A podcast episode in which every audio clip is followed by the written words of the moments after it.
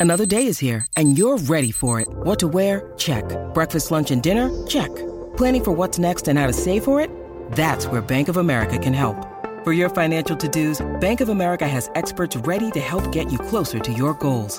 Get started at one of our local financial centers or 24-7 in our mobile banking app. Find a location near you at bankofamerica.com slash talk to us. What would you like the power to do? Mobile banking requires downloading the app and is only available for select devices. Message and data rates may apply. Bank of America and a member FDIC. When you need mealtime inspiration, it's worth shopping Kroger, where you'll find over 30,000 mouthwatering choices that excite your inner foodie. And no matter what tasty choice you make, you'll enjoy our everyday low prices, plus extra ways to save, like digital coupons worth over $600 each week. You can also save up to $1 off per gallon at the pump with fuel points. More savings and more inspiring flavors make shopping Kroger worth it every time. Kroger, fresh for everyone. Fuel restrictions apply. Hi, awesomes. Well, you guys, you know that I love it, and I know you love it when our books and reading regular Katie Proctor is here to talk about books. Hello, Katie Proctor. How are you? Hi, Meg. I'm great. Spring break is great. yes, yes. You've been enjoying some time away and have fit this into your schedule to sit down with me and talk about books, which I know is not really that big of an ask for you, right? Oh, no, it's my favorite thing to do ever. So happy to be here. Yes. Well, as we are recording, we are wrapping up middle grade March. It's a month that many readers of all ages devote to reading and discussing middle grade books. So we know that you all probably won't hear this conversation until April, but that's okay because middle grade books deserve the hype every month of the year, right, Katie? Yes, they do. they add so much to our bookish life, I think. Yes, they really do. We're going to talk a little bit more about that. But if you have listened to my other conversations with Katie here on Sorta Awesome, you know that one of the things that Katie and I have in common is that we both love middle grade literature. We both have been classroom teachers. Katie currently is a classroom teacher. And so this hits where you are on the daily, right, Katie? Yes. and lots of the books I brought today are ones that I have been reading with my oh, students. Oh, good. So, I love yeah. that. I love that. So, Katie also is a middle grade author, has two middle grade books. Remind us of those titles, Katie. Yes, My Storied Year is the first one that was published, and then Hand in Hand was the second one. Yes. And so we definitely will have links in the show notes. We've talked about them in the past. They are fantastic. Katie not only understands the middle grade reader as somebody who teaches them, but you really you translate that understanding of that age group so well into the written word and into your storytelling. So mm, thank you, Meg. I appreciate that. well, we thought it would be really fun to take some time, even though Katie and I have talked about different middle grade picks that we have loved through the years on various episodes here on Sorta Awesome. We thought it'd be really good to have like a sort of just conversation that's really devoted to some of our very favorite middle grade picks. Each of us have brought five of our favorites for a total of 10 this could never be an exhaustive list. Katie, I don't know about you, but even as I was like typing up my notes, I was like, oh, wait, do I want to go with this one? Maybe I should put this one on there. It's so hard to pick just five. it was hard. And honestly, I had to think about other ones that I have talked about and gushed about here before. And I was like, I can't use those ones. So I had to, you know, use different ones. But I think we both came up with great lists. So I can't wait to talk about them. It's going to be so great. We're going to be talking all things middle grade, not just why this is such a great genre for middle grade readers, but why adults love to read middle grade too. I'm Meg Tietz, and this is Sorta Awesome.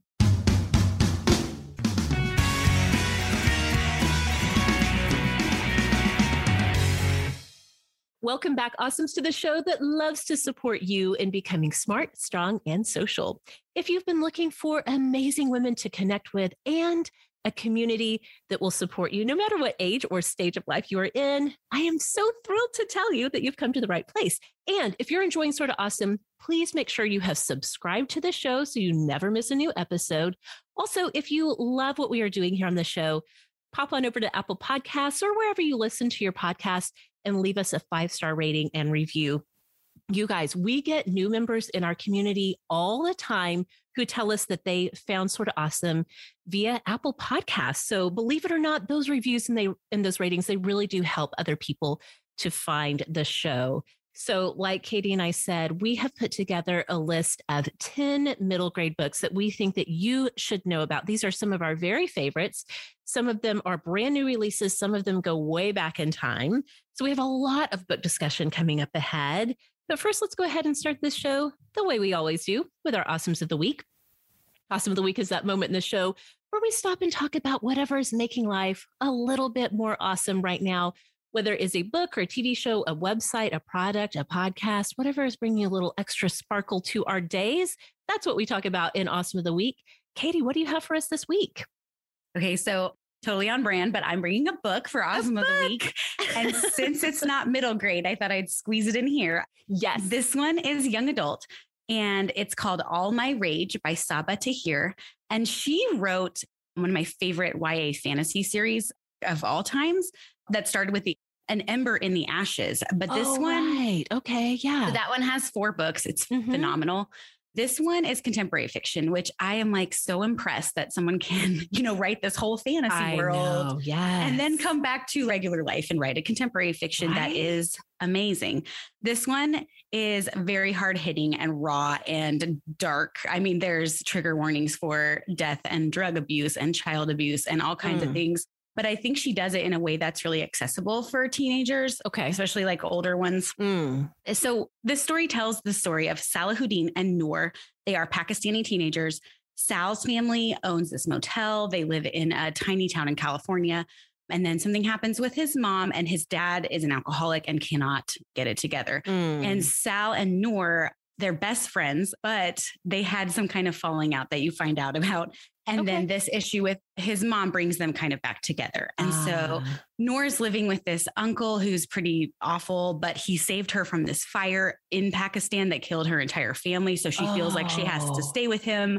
So just watching their relationship grow and all the things that they kind of go through together, it's amazing. Also, interwoven with that is Sal's mom's story, backing all the way up to her marriage in Pakistan and oh, how wow. they came to America.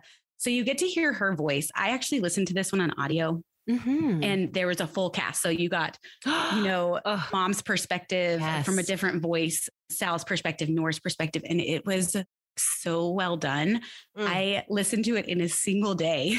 like Whoa. could not stop because I was like, yes. I need to find out what happens to these two. Yeah. I just loved it so much. And I actually just got the paper copy because I needed to have it so that I could go oh. find the lines that I loved so much and yes. needed to have in my life. So it's very good. It's called All My Rage. It's brand new, just came out in March of 2022. And it's fantastic. Oh my goodness. First of all, I love a full cast recording of an audiobook. I feel like a little more unusual because it's a more costly mm-hmm. production to put on for sure. But some books just call for that. They call for bringing in yeah. all of these different voices. And this sounds absolutely fantastic. So thank you so much for bringing that for us. And we will definitely yeah. have links in the show notes for all of that. Okay, well, my awesome of the week this week is a company that I had never heard of until recently. Some of you all may have heard of them. It's called goldbelly.com.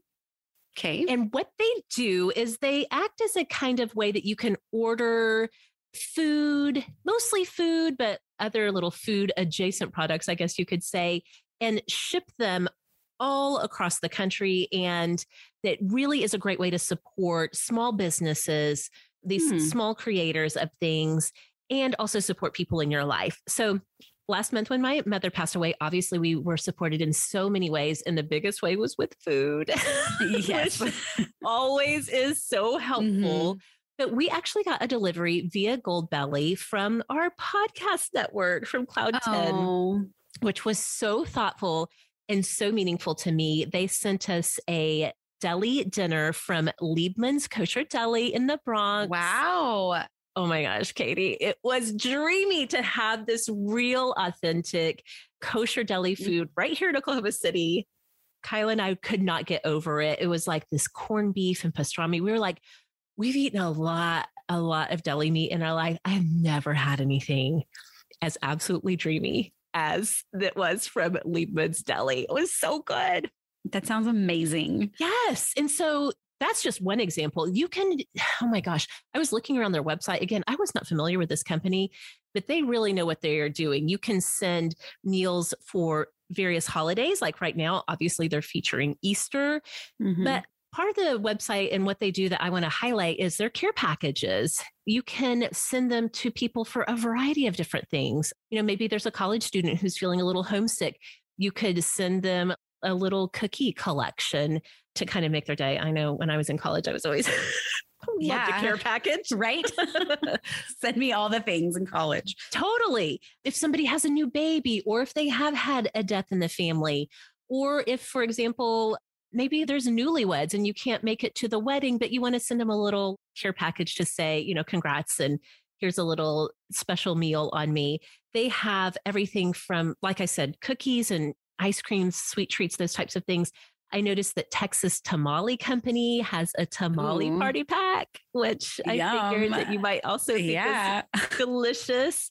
They have ones that are special for like new baby gifts. Oh my gosh, there's pizza, there's anything oh. that you can think of, barbecue, all different kinds of care packages that you can send. I will say the price point is kind of like in the 50 to $100 category for the most part. Now there's some that are less, some that are more, but that's kind of the price range that you would be looking at. But if you want to send a special gift, if you want to let somebody know that you care via food, which is always helpful, I love what they are doing at Goldbelly. And again, this would not have been on my radar except for Cloud 10 sending us that wonderful gift. So that's so sweet. How do they get the food to you so it's fresh? Yeah, it's all packed in with ice packs or like um, ice pack sounds a little bit too like dry ice. yes, dry ice. Okay. Whatever is needed to keep it fresh on the way that it's all packed in there and then they ship it overnight. Oh wow. So when it gets to you, you know, that deli in the Bronx had packed it up and and put the label on it and then it was here like the next day. That's awesome. Absolutely. And whatever it is that you're sending, it's going to get to people nice and fresh and truly truly when you have a big event in life or even like I said if it's maybe a college kid or just somebody that needs a little pick me up. Food is such a universal way mm-hmm. to show somebody that you care. So I just had to point that out because I know the awesomes. We are often talking in our community, especially in the hangout, like, how can I support this person who's going through this? A lot of times food is suggested, but if you're not close by, it can be a little tricky. So mm-hmm. this is perfect. I love it. Yes. Love it. So great. So great. So those are our awesomes of the week. Again, we will have links in the show notes if you guys want to go check those out as well. And we always love to hear what is awesome in your life. So many times, the things that you share as your awesome of the week ends up being a total life changer for somebody here is Sorta Awesome. So come and find us on Instagram at Sorta Awesome Show to tell us what's awesome in your life right now. Or we would love to have you join us in our Hangout group on Facebook, Sorta Awesome Hangout. We have so many people that are just there daily supporting each other, problem solving, troubleshooting, encouraging, affirming. It's my favorite place to be, Katie, and I know you enjoy it. I love too. it too. Yes. So come and find us. Tell us what's awesome in your week. Katie and I have so much to talk about when it comes to these middle grade books that we love and why we love them. And we're going to get to all of that when we come right back. Okay, awesomes. As you all know, there are some things I'm a little bit neurotic about, but I've overcome my irrational fear of going to the hairdresser. I've overcome my irrational distaste for touching raw chicken, and now I'm thrilled to share that I have overcome my irrational phobia of having painted nails and it's all because of Olive and June. Now, it's a long running joke here on the show that I have avoided painting my nails because I felt like they couldn't breathe, but Co host Rebecca's enthusiasm for Olive and June's system finally convinced me, and I'm here to tell you, I totally get it. I am obsessed with the Olive and June Mani system. As someone who has been nail painting averse for so long, I didn't have any of the right tools to do my nails. When I opened up their Mani system box, it was like angels started singing. Nail buffer? Check. Cuticle serum? Check. The Poppy? The Poppy is the game changer, you guys. Even an absolute beginner like me can do a professional looking manicure at home without it looking like my toddler painted my nails, and it's all because of that magical Poppy. And the moment I start feeling like my nails can't breathe, I just dip them in the Olive and June brilliant little nail polish remover pot, and my nails are back to natural in minutes and then I start on a new mani the next day. That's why I suggest getting the Olive and June mani system with six polishes because you guys, it breaks down to just two dollars a manicure. Getting beautiful, salon perfect nails at home is now a dream come true with Olive and June. Your new nail life is here. Visit oliveandjune.com slash awesome for 20% off of your first Mani system. That's O-L-I-V-E-A-N-D-J-U-N-E dot com slash A-W-E-S-O-M-E for 20% off of your first Mani system. Friends, I have to tell you about an amazing new service I found called FrameBridge. FrameBridge makes it super easy and affordable to frame your favorite things, from art prints and posters to the travel photos that are just sitting there on your phone. With Mother's Day around the corner, FrameBridge also makes the perfect gift. In fact, select gifts ship next day. So here's how it works. You just go to framebridge.com and you can upload your photo there, or they'll even send you packaging so you can safely mail in your physical pieces. You can preview your item online in dozens of frame styles and gallery wall layouts. Then the experts at FrameBridge will custom frame your item and deliver your finished piece directly to your door. It's all ready to hang. Instead of the hundreds you'd pay at a framing store, their prices start at $39 and all shipping is free. Plus, you awesomes are going to get 15% off of your first order at framebridge.com when you use code awesome. Now, you know that those of us who are moms are constantly thinking of others. Well, FrameBridge is a fantastic way to show a mom in your life that you're thinking of her with a beautiful gift. I love my pieces from FrameBridge, and I'm picking out a new one to showcase a favorite sunset photo for myself for Mother's Day this year. Get started today. Frame your photos or send someone the perfect gift. Go to framebridge.com and use promo code AWESOME to save an additional 15% off of your first order. Just go to framebridge.com, promo code AWESOME, framebridge.com, promo code AWESOME. Hey, it's Kaley Cuoco for Priceline. Ready to go to your happy place for a happy price? Well, why didn't you say so? Just download the Priceline app right now and save up to 60% on hotels. So, whether it's Cousin Kevin's Kazoo concert in Kansas City, go Kevin, or Becky's Bachelorette Bash in Bermuda, you never have to miss a trip ever again. So, download the Priceline app today. Your savings are waiting. Go to your happy place for a happy price. Go to your happy price, Priceline. Okay, Katie, we do have some great book selections to share with the awesomes. Some books that we absolutely think need to be on your radar. Many of these, maybe you all have already read. But before we get into talking about the books, maybe introducing you to some new ones, helping you revisit some old ones, let's talk a little bit because here we are, we're grown women. And though you're a teacher and I'm a former teacher, so we have maybe a little bit more opportunity to be aware of what's out there that's great for kids and books. There is a not small number of adults who are not in education at all who love to read middle grade books. Tell me a little bit of your thoughts on why adults get so into middle grade reading. So, my first thought when I wrote this in all caps on my notes is that they are filled with hope, even oh. if ah. they're hard stories and even if, you know, people die and things happen that are scary and sad. There is that thread of hope. I don't think I've ever read a middle grade book that just ended on yes. everything is hopeless. The world's going to end now. Right. I feel like there's always that little bit of even if the kid has gone through some really tough stuff, there's always that little glimmer of hope. Yes. Someone loves you. You know, there is some good that comes out of these stories. So that's the biggest reason that I love to read it. Another thing I thought of too is that the vocabulary is written for children. Mm-hmm. So mm-hmm. it's a little bit lower of a level of vocabulary, which means that your brain isn't having to work so hard for to like sure decipher what authors are trying to say. And so yes. you get to just kind of live in the story and mm-hmm. you don't have to mm-hmm. think incredibly difficultly about incredibly deeply about what the language is, but you get to right. just live in that story. So I love that part.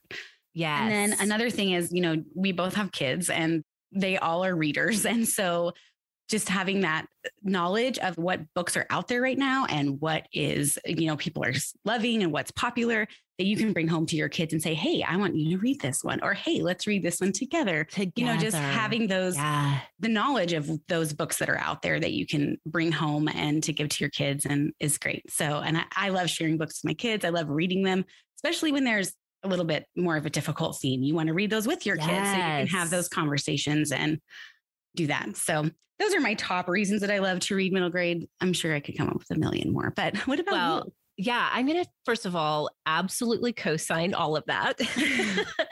I'm not surprised at all. And I'm so glad that you mentioned that they're great for reading with kids.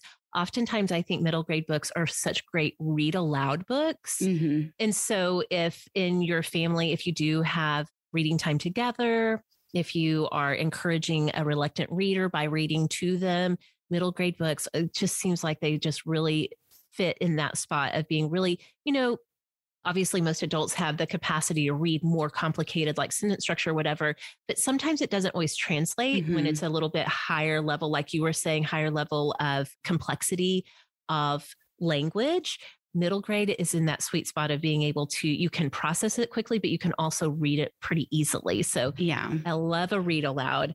I have found that middle grade books are so imaginative. They're often so descriptive. They really know how to draw in and hold the reader's attention. hmm Sometimes adult books, contemporary literature, literary fiction, certainly.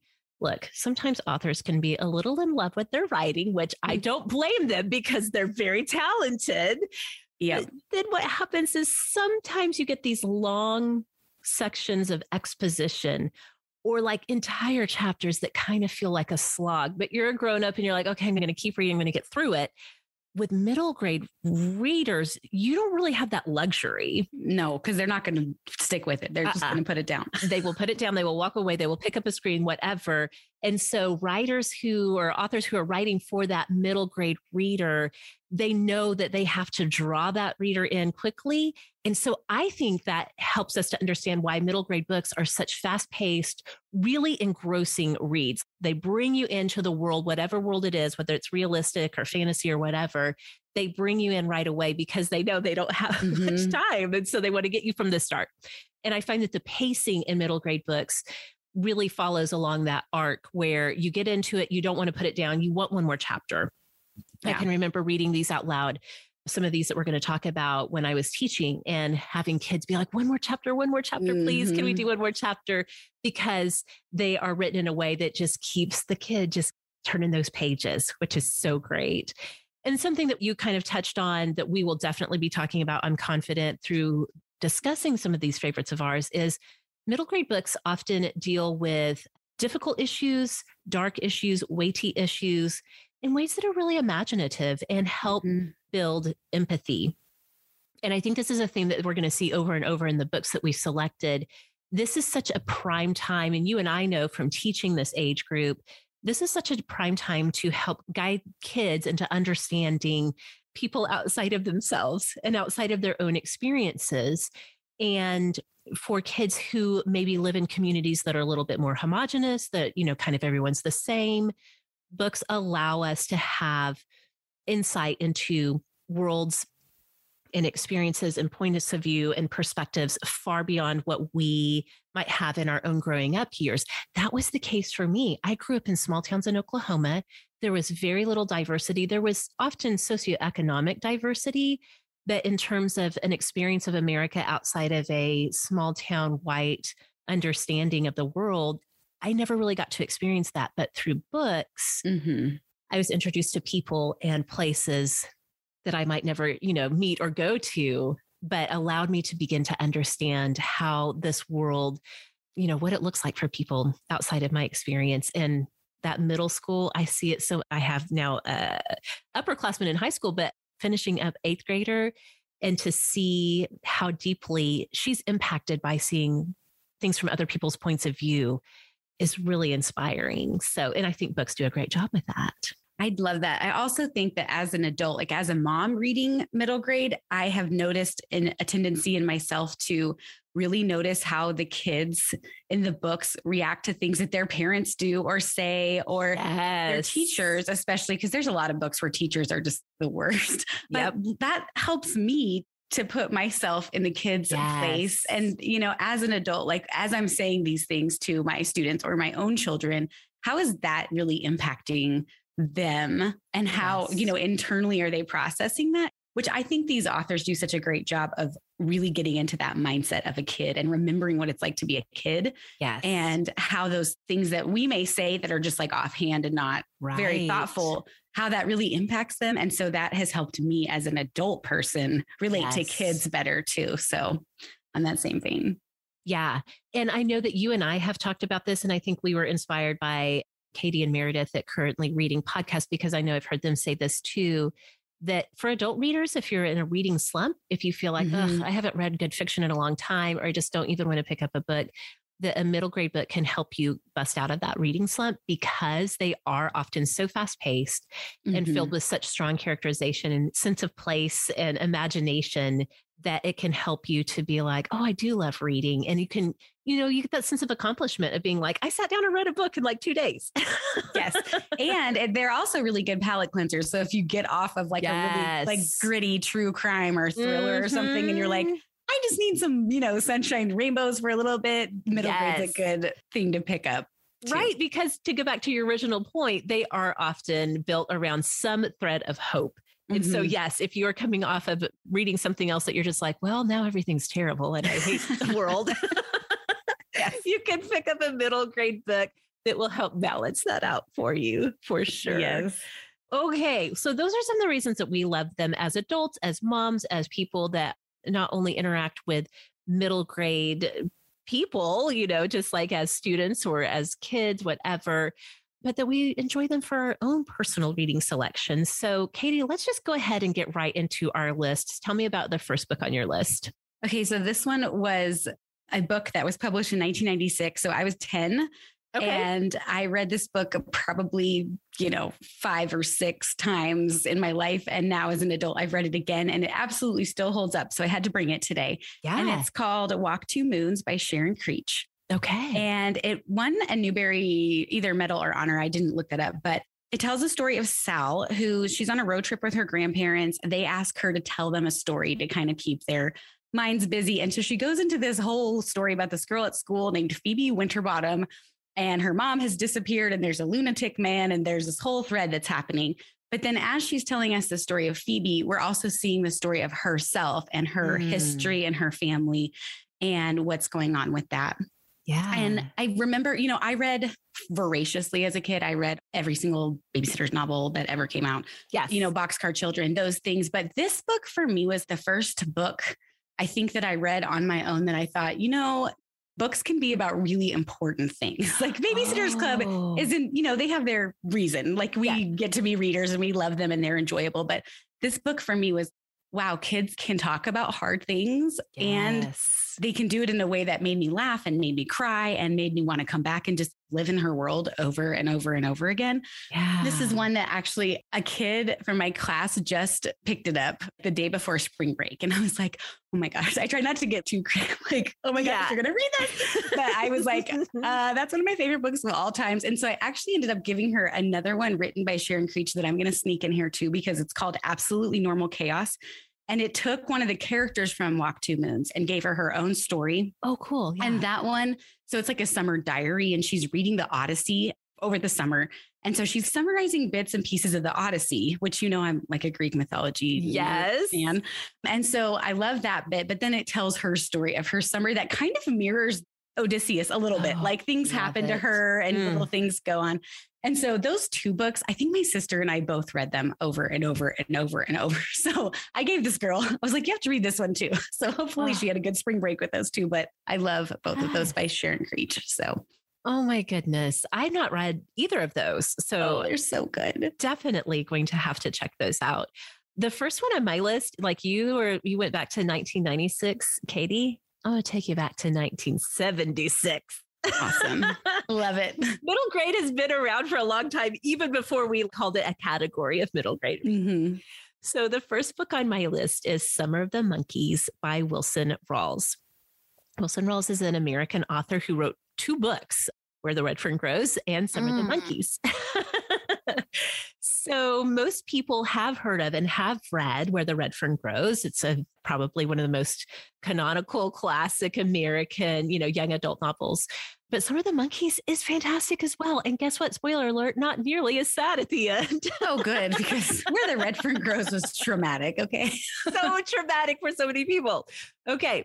Well, this is on the NPR must read list for kids. And it is, again, it was written in 1976. It tells the story of 14 year old Jay Berry Lee. He is trekking through the woods near his home in the Ozarks in 1895 in pre statehood Oklahoma. And he comes across a tree full of monkeys. Now, you can find a lot of things out in the wilds of Oklahoma, but usually not monkeys. so, as it turns out, those monkeys have escaped from an overturned circus wagon, and there is a hefty reward for their capture. Now, Jay Berry wants nothing more in the world than a pony and a 22 hunting rifle. And so he and his grandpa, who lives with them, or actually they moved from Missouri to live with the grandpa. This was again pre statehood when there was a lot of land up for grabs in Oklahoma. They start scheming for how they can capture those monkeys. And as you can imagine, hilarity ensues. We also, through Jay Berry, get to know the absolutely charming Daisy, who is his twin sister. She does have a congenital birth defect. She was born with a club foot. But this character, this little girl, does not let that slow her down. She is very imaginative. She is very active. She's got her own world that she has created. She doesn't even look at it as being something that slows her down. So, what I love about this book is that Wilson Rawls, he is a master storyteller. Again, if you've read Where the Red Fern Grows, you know that it is a book that just draws you into the world, leaves you bawling your eyes out at the end. Yes. but Summer of the Monkeys is ultimately a story of family. And it's about overcoming fear and challenges. It's about creative problem solving, all of the different ideas they come up with for how are we going to capture these monkeys and get that reward from the circus for these monkeys, all of the different things they come up with. And ultimately, like how some of our best adventures can happen really close to home. I think his writing is so captivating. I think adults who read this book will love and appreciate his way with words, but it's still really accessible. It's kind of like when you're watching a really great kids movie with your kids and there's stuff written in that you're like, oh, okay, I get it. Like it's above maybe the kid's head, but but it's still, you know, highly enjoyable for kids. Kind of similar with his style of writing. It is a fantastic read aloud. It's funny that you mentioned that this was the first, you know, your book was the first one that you remembered thinking like there's issues that we can grapple with as we're reading. This is the first book I can remember somebody reading aloud. And I feel like I was like in middle elementary when this Mhm. was read aloud to our class. And I can remember thinking like books are as fun as TV. Oh, I love know? that. in terms of the story that unfolds. So I highly encourage you to read it with a kid. Read it for yourself. I haven't read this one, so I'm definitely going to need to pick it up. Oh, it's such a great read aloud. I actually went to look to see if there's like an audiobook. I couldn't find it on Audible, which I was incensed about because this is made for reading aloud. But if you're getting ready to go on a road trip, you could take this along to read to your kids as you go. If you're a family that does chapter by chapter reading together, this one is brilliant. And I think ultimately, this is a great one that has a lot of conversation about family Mhm. that I think even kids can can grasp what's Yeah. going on the the dynamics there. So again, that's Summer of the Monkeys by Wilson Rawls. It sounds so good. It is. It is. Okay, what's next on your list? Okay, so this one is called Sweep The Story of a Girl and Her Monster. And this one was published in 2018 by Jonathan Auxier. He wrote The Night Gardener, which scared the bejesus out of me. that was like the scariest middle grade book I've ever read. And then he's written a couple others like Peter Nimble, I think. He kind of writes in this fantastical world that's also still rooted in the real world. So Okay. sweep takes place in Victorian England. We have all these chimney sweeping kids that are treated pretty badly by their masters. Most of them are orphans. They were taken in by these chimney sweep guys. They have to climb chimneys and do really dangerous things. And there's lots of injuries and death that occur, you know, Okay. from this. Yeah. So at the center of our story is a girl named Nan, and she, all we know about her is that once upon a time there was Nan and the sweep, who was actually a really sweet man who took care of her and fed her and kept her safe. And he taught her how to how to do all the chimney sweeping because that was his job. Mhm. Well, when she's six years old, he disappears.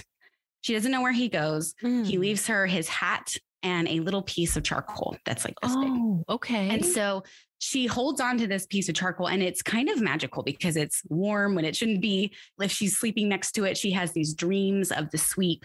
She ends up with another master and a bunch of boys, and she's the only girl climber.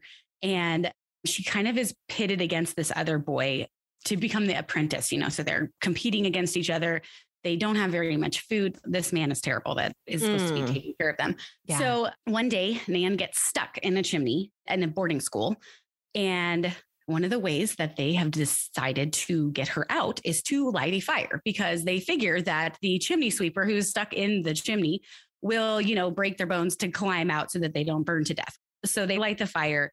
The charcoal that she has, her little piece of charcoal, ends up saving her because it kind of comes Oh. alive in this fire. Oh, wow. Okay. character. So she's saved. She goes into hiding in this big mansion in London, and her little piece of charcoal grows into Charlie, who is this amazing monster who they become friends, and she teaches him how to read and all these great things.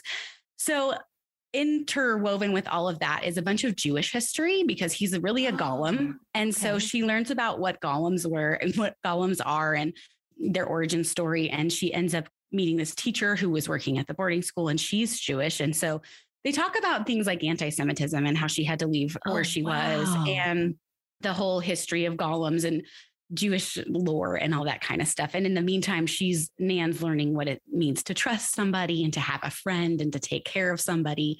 And her story Yeah. just kind of goes off from there. But I love it so much. I read this with a book club in my class this last couple of weeks. Yeah. And I was a little bit nervous it was just be too much because there's a lot of sadness and a lot of stuff in here. Mm. But the kids loved it so much. They were like, Thank you for giving us this book. I would have never heard about it without you, you know, and they were able to talk about some of these really important themes of friendship and trust. And Mm. there's a point in the book where she actually sees her nemesis, her enemy, goes back to see his family who has really sold him into slavery because they didn't have any food. And so they sold him to this chimney sweep man.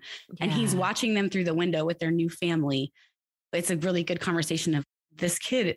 He's not just all bad, you know, he has trauma and his yes. way that he's treating people is because of that. And so there's so many good points of discussion in here, so many important Mm. things. And then there's a great author's note that talks about child labor and child labor laws and how those came to be changed and all of those things throughout history. So it's just a really rich story, but one that you just love Charlie so much. He's like this Mm. lovable, like charcoal monster, and which sounds funny as an adult reader, Well, but yeah. it's so good. So that is Sweep by Jonathan Auxier. It's beautiful. oh, Love that one. so good. That is so good. Okay. Well, my next one is, well, it may be a little bit of a controversial choice. It is the book Jacob Have I Loved by Katherine Paterson. Have you read this one? Yes. Okay. A long time ago Right. as a child. Some of us did read it a long time ago. It was a 1980 release. So we're going way back in the stacks for this. It was a Newbery Award winner. I can't deny I have that English teacher urge to include a book that you should read, even if it's not like a joyful experience, right? so, Katherine Paterson, I have talked about her before when I've talked about Bridge to Terabithia, first book that broke my heart. Mhm. she published just so many books and she really deeply understood the heart of the middle grade reader. I think she tells stories from all different angles and perspectives. So, this for me was the first book that I interacted with what I consider to be an unlikable main character Mhm. Which is not something that authors, especially authors writing for children and young adults in the 1980s, were doing. You had the likable protagonist that you're cheering on as they take on the world. And in Jacob Have I Loved, which the title comes from a book in the Bible, Malachi, where God says, Jacob have I loved, but Esau have I hated. Well, this, that's the story of twins who come out, come into the world fighting. And this conflict between two sisters who are twins is at the sort of at the heart of this book. Although the one twin doesn't really know that she's how deeply resented she is by her twin sister. I just realized that both of my first two books have to do with twins. that seems on brand for you. yeah. I guess I started manifesting twins for myself, even as a child, as I'm reading this. Okay, so let's get into it. Sarah Louise Bradshaw is our protagonist. She's nicknamed and known as Wheeze by her family. And she is sick of living in the shadow of her perfect and much beloved and much doted on twin sister, Caroline. So, this is Sarah Louise's perspective as she kind of goes through childhood and grows up. She states early in the book, as she's looking back as a grown woman, thinking back on these years, life begins to turn upside down at 13. I know that now, which I think almost every middle grade reader really can, even if they don't really understand the truth of that when they're that age, certainly as adults and we're looking back, we're like, oh, wow, that's really true. Mm-hmm. So, this book, Jacob Have I Loved, is not the action packed book that Summer of the Monkeys is. It's kind of on the other end of the spectrum. It's much more nuanced, but it poses some really great opportunities for kids to reflect on how much we perceive about the world, how much of that becomes our reality. So, I personally found Sarah Louise to be very annoying and whiny as a kid when I was reading this. But I will say, in my family of origin, I was more of the Caroline type. Mm-hmm. I was mm-hmm. the typical eldest daughter. I did not have a lot of patience or empathy for Sarah Louise's point of view. However, now as an adult, when I read back through this book, I very much can see what Katherine Paterson was doing through this character and creating a point of view and, and a perspective, a story that so many kids can relate to who either overtly are kind of the neglected kid in the family or they perceive themselves as being mm-hmm. that way. And to give voice to that experience, to allow a character to just fully share what they're experiencing in this family dynamic is not something that a lot of authors were doing at that time. Now we have tons of books and TV shows and movies that celebrate the anti-hero, you know, that mm-hmm. are where you take the character, the main character is unlikable for some reason, but you find yourself cheering for them. It's, you know, become much more common. But this was a really innovative choice for Katherine Paterson to make at the time. So again, you know, plot wise, it kind of follows Sarah Louise and we follow her through her struggles, through her angst around all of this. And again, it's not going to be that page turner, but I do think that this is a great book to read along with a kid or with a classroom for kids to kind of consider how our concepts of ourselves, how we characterize ourselves, the stories we tell about ourselves to ourselves, how that is often reflected back to us, and that we don't have to be stuck telling that same story about ourselves, that we can change the story, we can change our self talk even if our external circumstances don't change, that we can change the story we tell about ourselves and the way we speak to ourselves. And I think that middle grade, middle school especially, is such a great time to have these conversations with kids because so many kids, this is such a fragile time for kids and their understanding and their perception of themselves.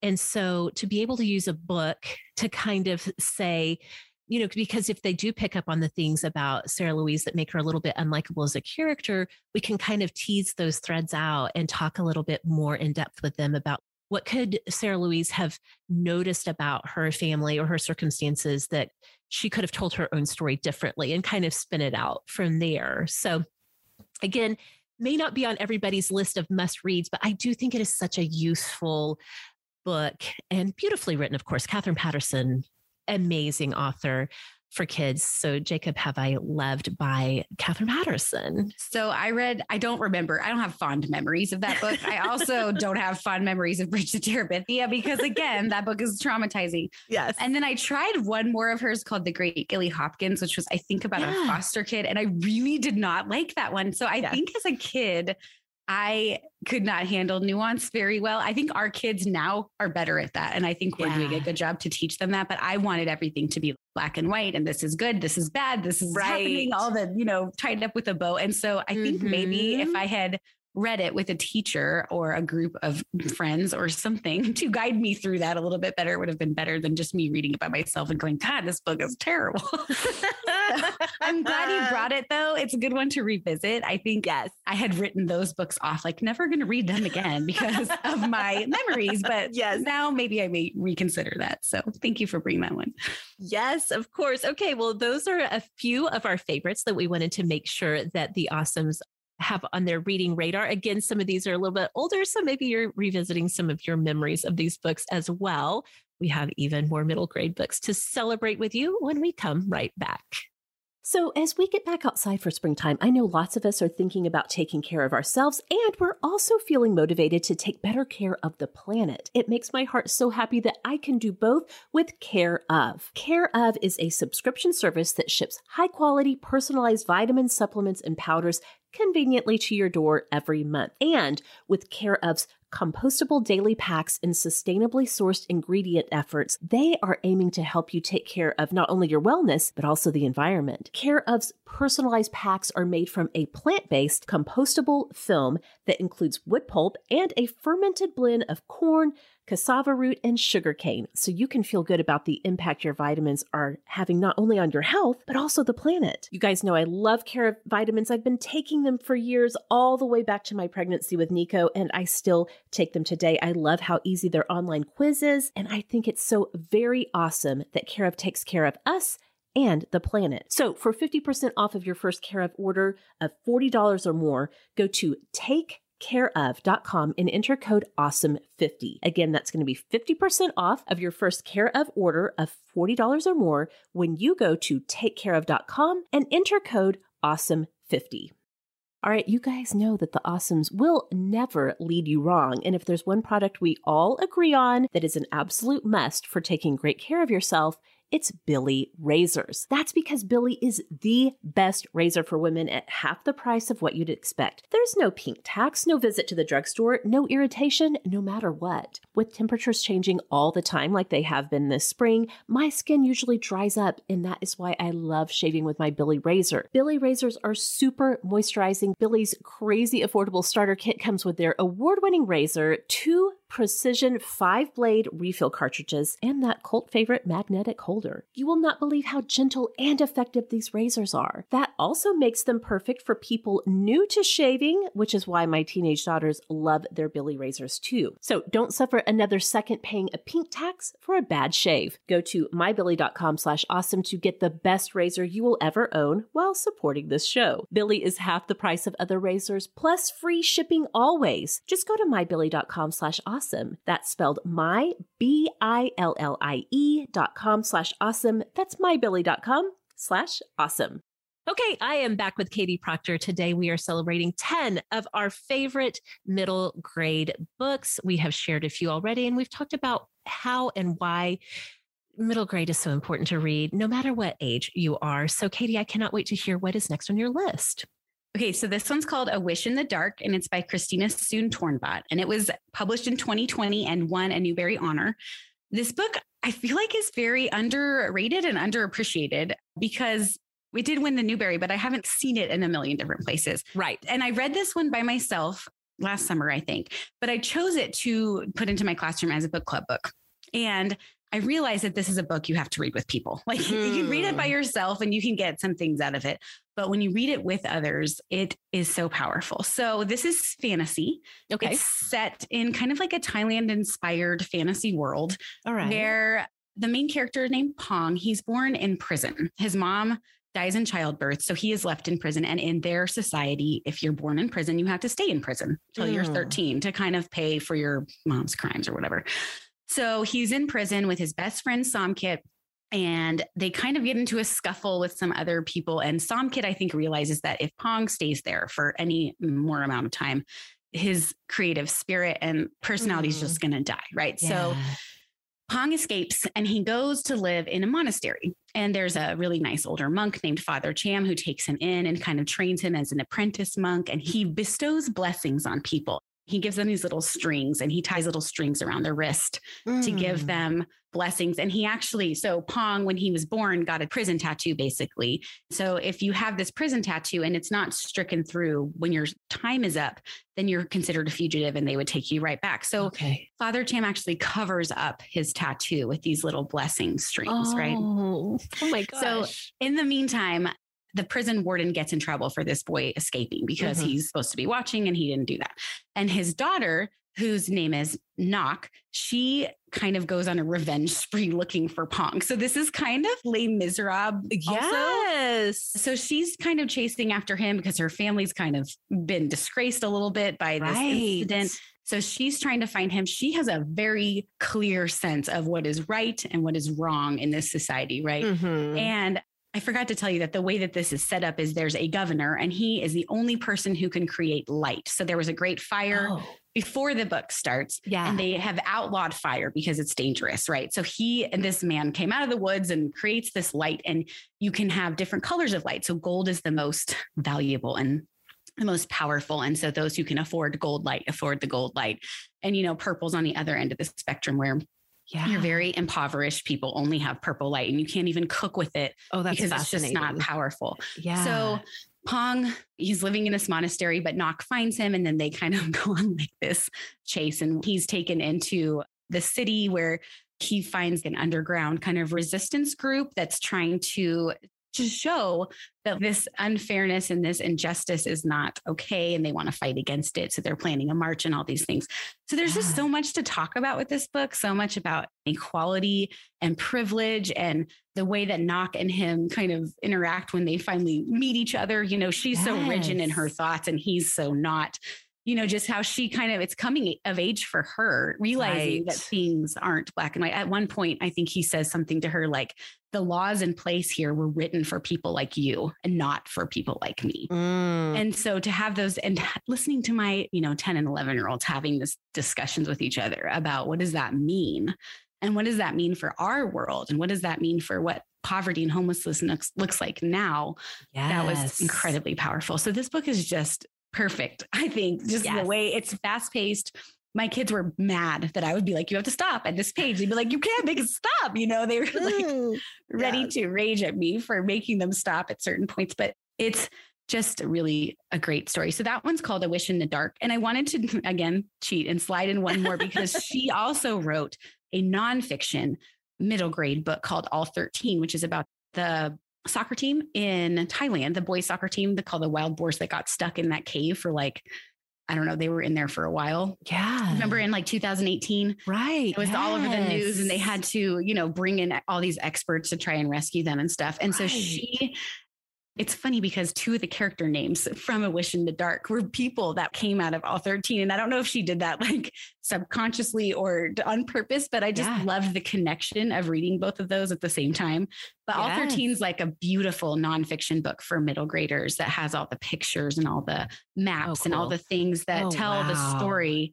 And in that, she also talks about Buddhism and she talks about Thailand and she brings in all that cultural stuff.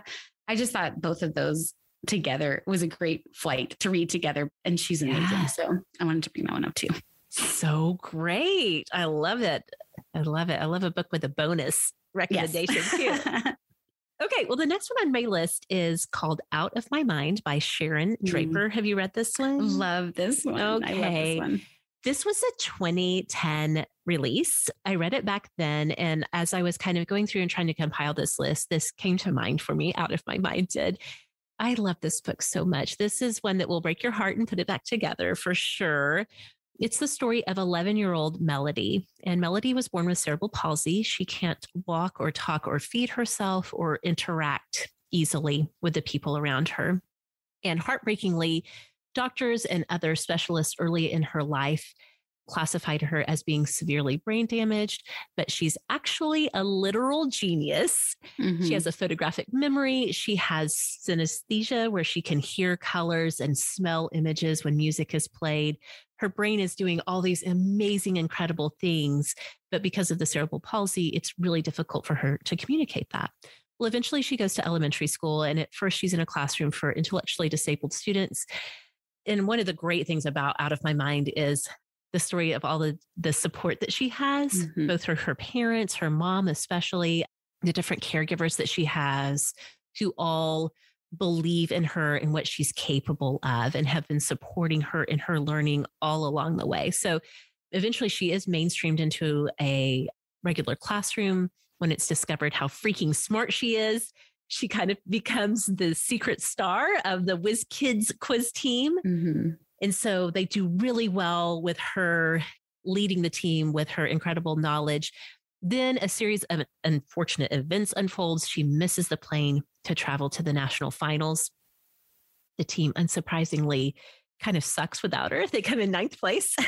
but then we get this really interesting surge of redemption for Melody at the end, but it's not quite in the tied up with a bow ending that you might think, but it's also very satisfying.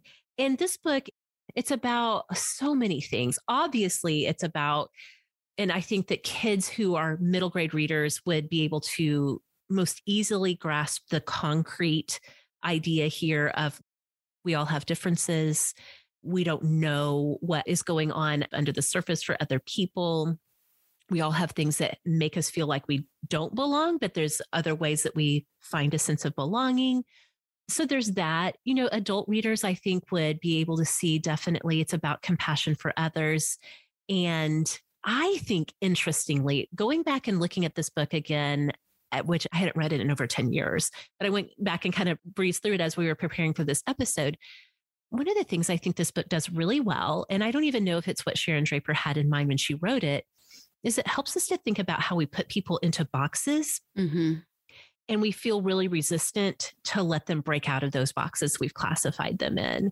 When it's discovered that Melody is a genius, there's a lot of resistance, especially from a couple of her classmates, to even believing that she could be that Mhm. smart because they see this girl who seems to be bound to a wheelchair and who can't speak, who can't do all of the, these things that they can do. How could she possibly be this smart?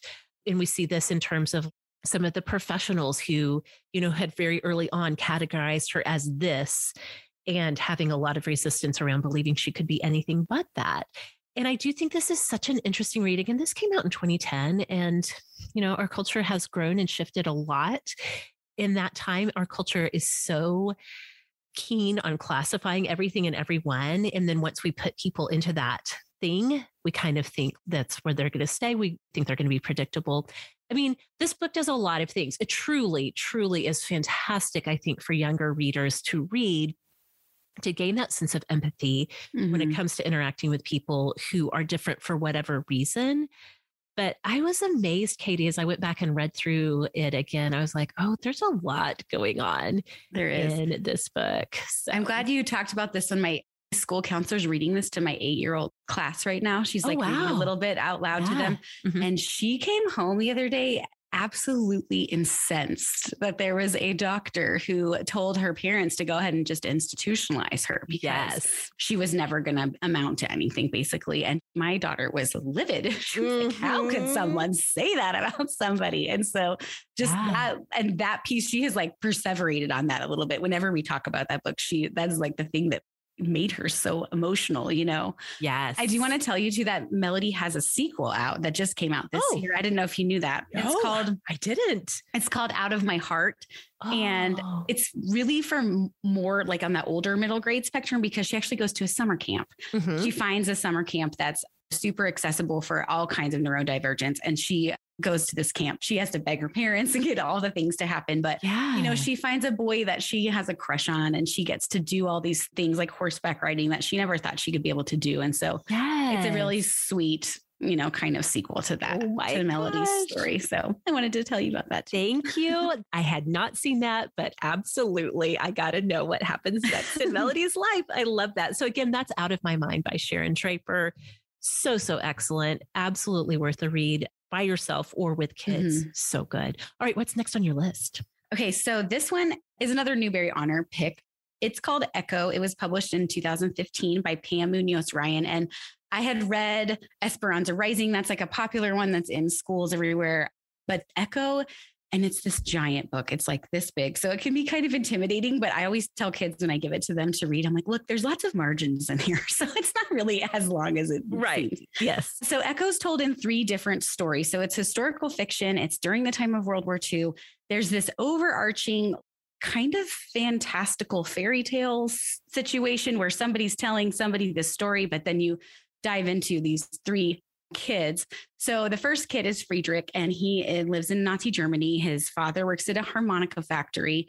They are Jewish, and his dad ends up being taken away to a camp. He's working in this harmonica factory with his family. He goes and tries to get his father out of the camp, basically. Okay. Yeah. So she leaves you with a cliffhanger with Friedrich. Like he's on the train going to get his dad, and somebody pulls him and asks for his papers, and then we stop that story. oh my Right. gosh. Yes. And so then the next story is uh, we're in America in Pennsylvania. Mike and Frankie, they're orphans. He, Mike is the typical like older brother who's just his whole job is to protect his little brother. They're living with this foster woman who's kind of, she reminds me of that Mrs. Basil E. Frankweiler, kind of like this older, kind of wealthy woman who's Yeah. kind of mysterious and not very warm. But then you're like, she really has a good heart inside.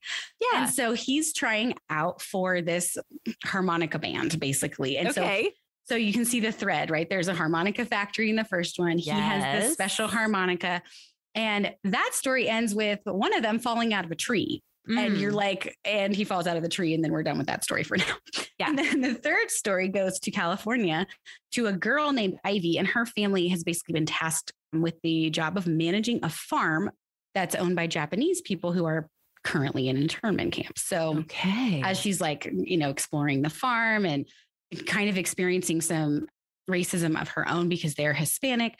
She's finding things about about this Japanese family, and there's a musical thread in that too. And so yes. then all three of their stories kind of oh, I love it. end at the end. So you're Yeah. waiting to to see how all three of these stories are going to end. And in that fairy tale, that overarching fairy tale-ish story kind of comes to the end. So the harmonica is like the thing that goes through all of these stories. It's beautiful on audio because you have this music throughout. Have you read this one? No, this is Okay. on my Audible wish list. And Yes. I read through all the reviews. You know, I love a review. So I've Mhm. read all this stuff about it. I haven't gotten it yet, but now I'm like, okay, it's time. This is my sign. It's Mhm. time for me to Yes. read Echo finally. Yes. It is. It's very good. I've read it both on paper and on audio now. And it's one that I regularly hand to kids who I know have the reading comprehension to be able to handle Right. it, just because it's a little bit Mhm. more complicated of a story, but Mhm. so beautiful, so well deserving of that Newbery. Just all the things she talks about and the historical context that they're in. It's amazing. So that's called Echo. It is a much beloved middle grade book. I know many, again, just reading through reviews, Goodreads and Amazon and Audible, whatever, many adult readers are like, this is one of my favorite books of all time. So, Yeah, it's fantastic. Okay, well, next on my list is a book that I know you have read, When Stars Are Scattered. It's written by Victoria Jamieson with Omar Mohamed. So, quickly, I'm going to give a nod to Victoria Jamieson's book, Roller Girl, which Oh, I love that one. I do too. I've talked about it. this sometime on Sorta Awesome. I didn't take the time to go back and look, but I have talked about Roller Girl. I don't know if it was an Awesome the Week or on a book list or something. It's one of my all time favorite middle grade reads because it is the first graphic novel that I ever read. And I was a fully grown adult by the time I read a It might have graphic been one of my first two as an adult. So it's very good. It is. It really is. It is about 12 year old Astrid and how she finds herself in roller derby. And I mean, it's about so many things. I love it because it really deals with a lot of middle grade issues around friendship. Mhm. And both of my girls read it. They absolutely loved it as well. Victoria Jamieson has written a lot of graphic novels. She's done a lot of work in the children and middle grade space. This one came out when Stars Are Scattered. This one came out in 2020. So, of course, I had to read it.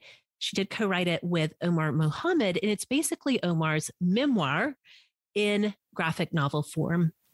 So, Omar grew up caring for his brother Hassan in the Dadaab refugee camp in Kenya. They were refugees from Somalia. Their father had been killed in the conflict there. And the, in the chaos of everything that was happening, they got separated from their mother. When the story opens, they've been living in the camp on their own, these two brothers, for seven years. And as the story unfolds, it tells the story of their childhoods in this UN refugee camp and how ultimately at the end, what life continues on to look like, especially for Omar, who received an education. Now he lives in the United States. He has five kids. He started a nonprofit for kids who are in refugee camps. So it's really beautiful. Now, this one you can guess is close to my heart because I have seen and gotten to interact with families that are living long term in UN refugee camps. I got to experience that in Lebanon, mm-hmm. meeting children in Syrian kids who were living in refugee camps. I think that sometimes for those of us who have no frame of reference for the refugee experience, we might think of being a refugee as like a passing short term thing. Maybe you're displaced for a few months or maybe a year. Maybe you get to go back home or maybe you're relocated somewhere. That's really for globally that's mm-hmm. often not the case. And there's sometimes people spend their entire lifetimes yeah. in these camps that eventually over time kind of become cities of their own with economies and schools and mosques and churches. And so when I got to visit with Syrian families in Lebanon, I mean, it was the kids who were like, had the most profound impact on me. They were mm-hmm. so excited to see someone new, to sing with us, to show us their homes, to show us the games they had invented. And those childhood experiences that they were having are so vastly different mm-hmm. from anything that my kids could even imagine. And I think that through Victoria Jamieson's art and her capacity to take a big, big story like Omar's life and break it down in ways that are accessible, but without losing the power and the impact of the story, is really remarkable. Mm-hmm. You know, and tucked into the story, obviously there's this big story of what it was like to grow up in a refugee camp. But the, of course, there's these themes like sibling relationships, family, loyalty, sacrifice, resilience that all speak to the universal human experience. So, what a gift this book is. And I think that there's so much for both kids and adults to learn from When Stars Are Scattered. Again, it's Victoria Jamieson with Omar Mohamed. I love that one. And I love that they didn't just focus on the hard and sad things about right. the refugee camp. Like they had them playing soccer and yes. going to school and him wanting his education and all the things. And so I love that it kind of brought in all the joy and also all the heartache. Yes. You know, I love that they balanced that. And yes, it gives a whole, a yeah, gives the whole picture like mm-hmm. you said, not just the heartbreaking stuff, but the joy of the human spirit. Absolutely. Yes. Yeah. Okay. So much great book conversation with you today. We have our last books on our list to discuss when we come right back. Friends, finding and booking a doctor who's right for you does not need to be a terrible experience. Will they take your insurance, understand your needs, or will they even be available when you need them? Well, with ZocDoc, the answer can be a refreshingly pain free Yes, ZocDoc is a free app that shows you doctors who are patient reviewed, take your insurance, and are available when you need them. You can read up on local doctors, get verified patient reviews, and see what other real humans had to say about their visit. So when you walk into that doctor's office, you are set up to see someone in your network who gets you. Go to ZocDoc.com, choose a time slot, and choose whether you want to see the doctor in person or do a video visit. And just like that, you're booked. We all have enough chaos in our lives. Finding a doctor and scheduling an appointment doesn't have to add to the chaos when you use ZocDoc. Go to ZocDoc.com slash awesome and download the ZocDoc app for free. Then start your search for a top rated doctor today. Many are available within 24 hours. That's ZocDoc.com slash awesome. ZocDoc.com slash awesome. Awesome's spring is a great time to try something new. Whatever you have planned for this spring, I know you don't want to be stuck in the kitchen.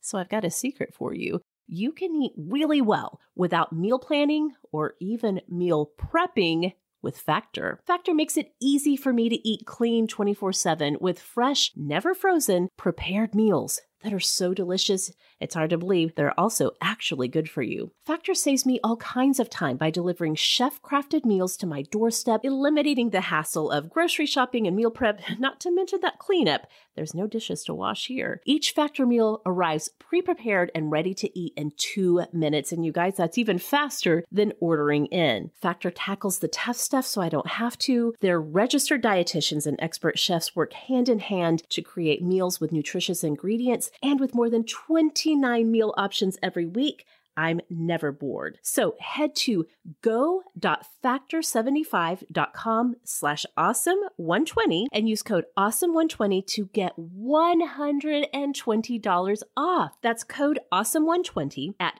go.factor75.com slash awesome120 for $120 off with Factor. All right, we've come to our last books on our list. What do you have? Okay, so this one is very new. It's the brand new Newbery Medal winner of this year, and it's called The Last Cuentista by Donna Barba Higuera. And it is dystopian, which you kind of don't see in middle grade a whole lot. like there's a lot of really. YA A dystopian. ton, yeah. this is middle grade dystopian sci-fi and we meet petra pena she is 12 or 13 when we meet her she is getting on a spaceship to leave the earth because it is about to be destroyed by a comet. Okay, So- I would like a ticket for that one. so her parents are biologists or something like they have some kind of skill that is going to be needed for when they mm-hmm. reach this other inhabitable planet.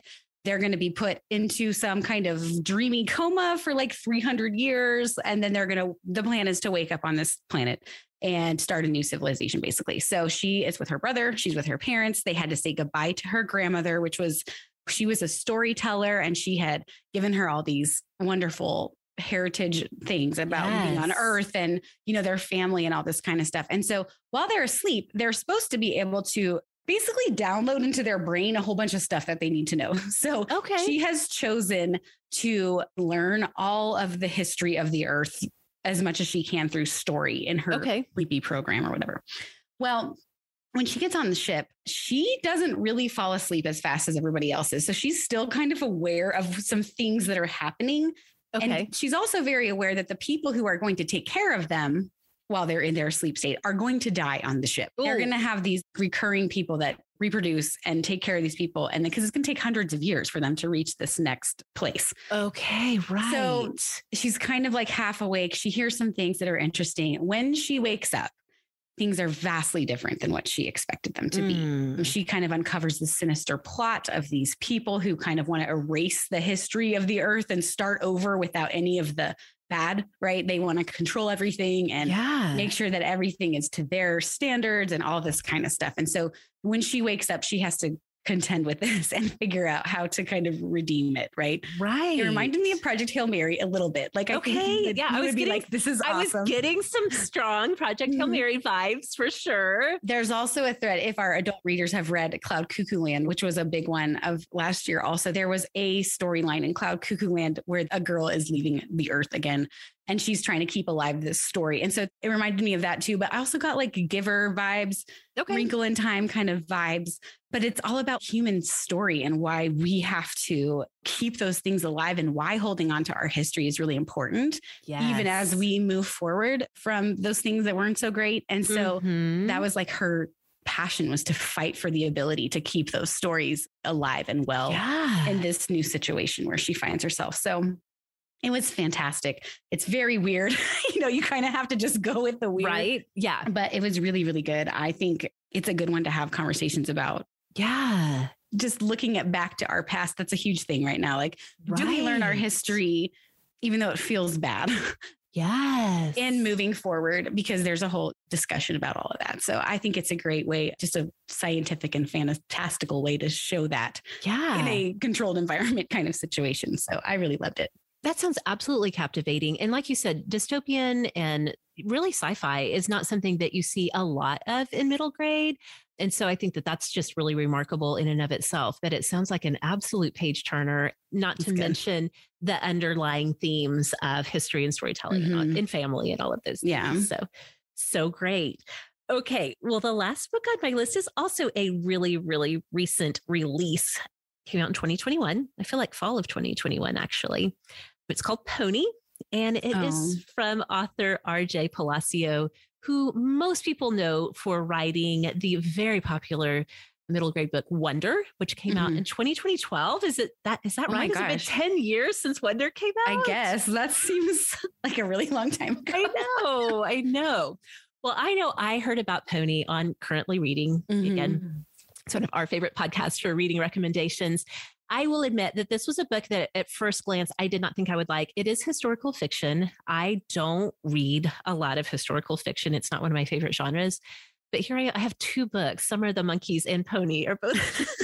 so maybe I do secretly yeah, like it. maybe I do like it more than I give myself credit for. Unlike the other selections on this list, again, except for probably Summer of the Monkeys, this is a book that I don't think is issue driven. It's good old fashioned storytelling. Mm-hmm.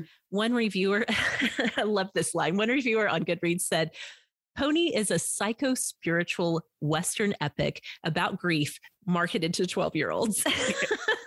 yeah, that's pretty right. That's one way to say it. I mean, yep. so, plot wise, we are in 1860 in Ohio. And our protagonist, our main character, is 12 year old Silas Bird. And as the story opens, his father is taken away at gunpoint by a motley crew of men who believe his father can help them with their criminal enterprise that they've taken up. Now, Silas's mother died when he was either in childbirth, maybe. I, I can't so. remember if it was mm-hmm. in childbirth or when he was little. Okay. So his father has raised him, has homeschooled him. His father is his whole world. And so Silas is determined to go after him and save him, or at least try. Now, interestingly, a distinctive pony that was with the crew that took his father comes back to their little homestead. Silas rides off on that pony to go try to find his dad. And did I mention Silas's best friend is a ghost?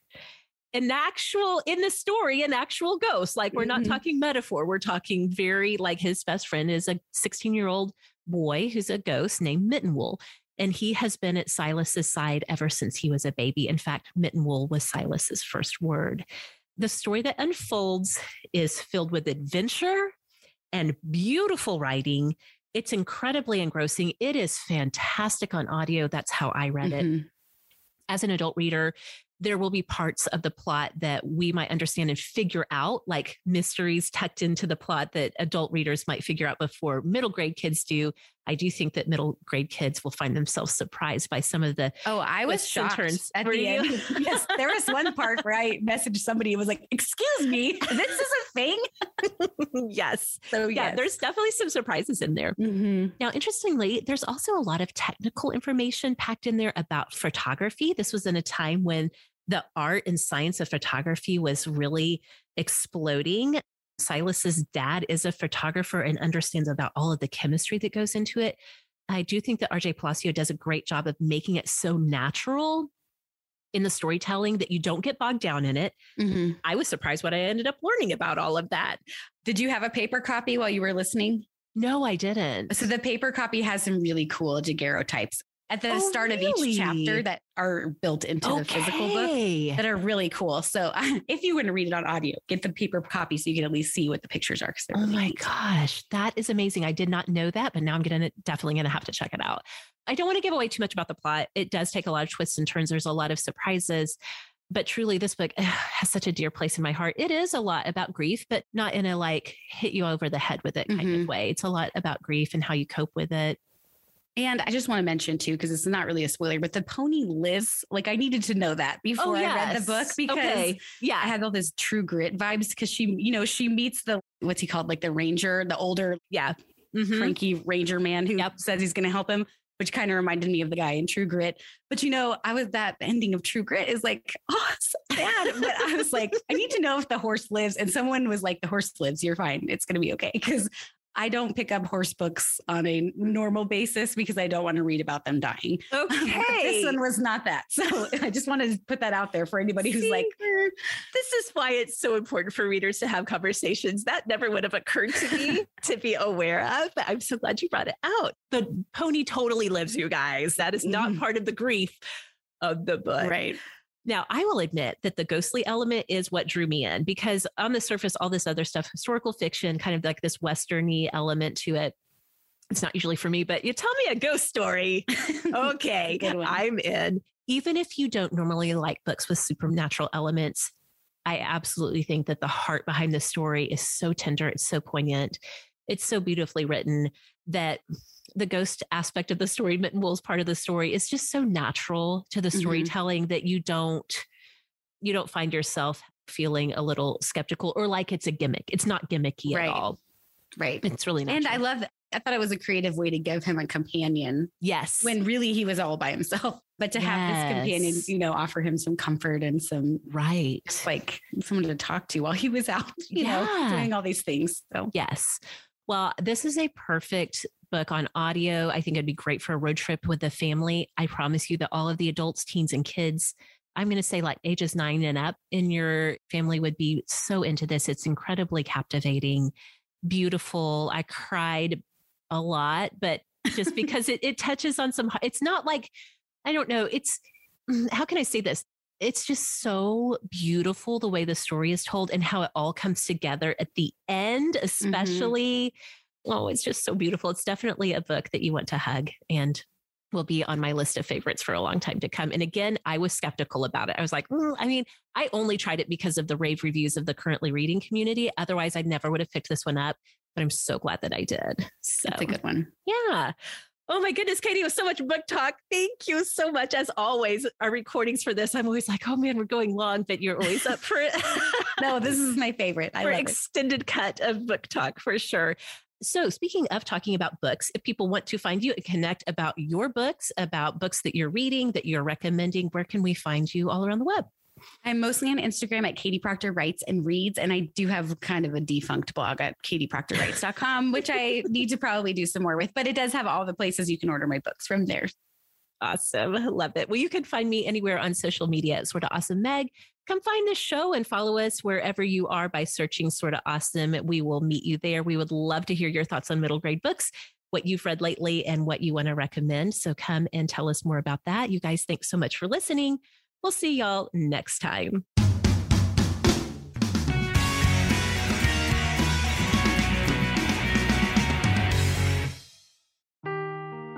Seeking the truth never gets old. Introducing June's Journey, the free to play mobile game that will immerse you in a thrilling murder mystery. Join June Parker as she uncovers hidden objects and clues to solve her sister's death in a beautifully illustrated world set in the roaring 20s. With new chapters added every week, the excitement never ends. Download June's Journey now on your Android or iOS device or play on PC through Facebook Games.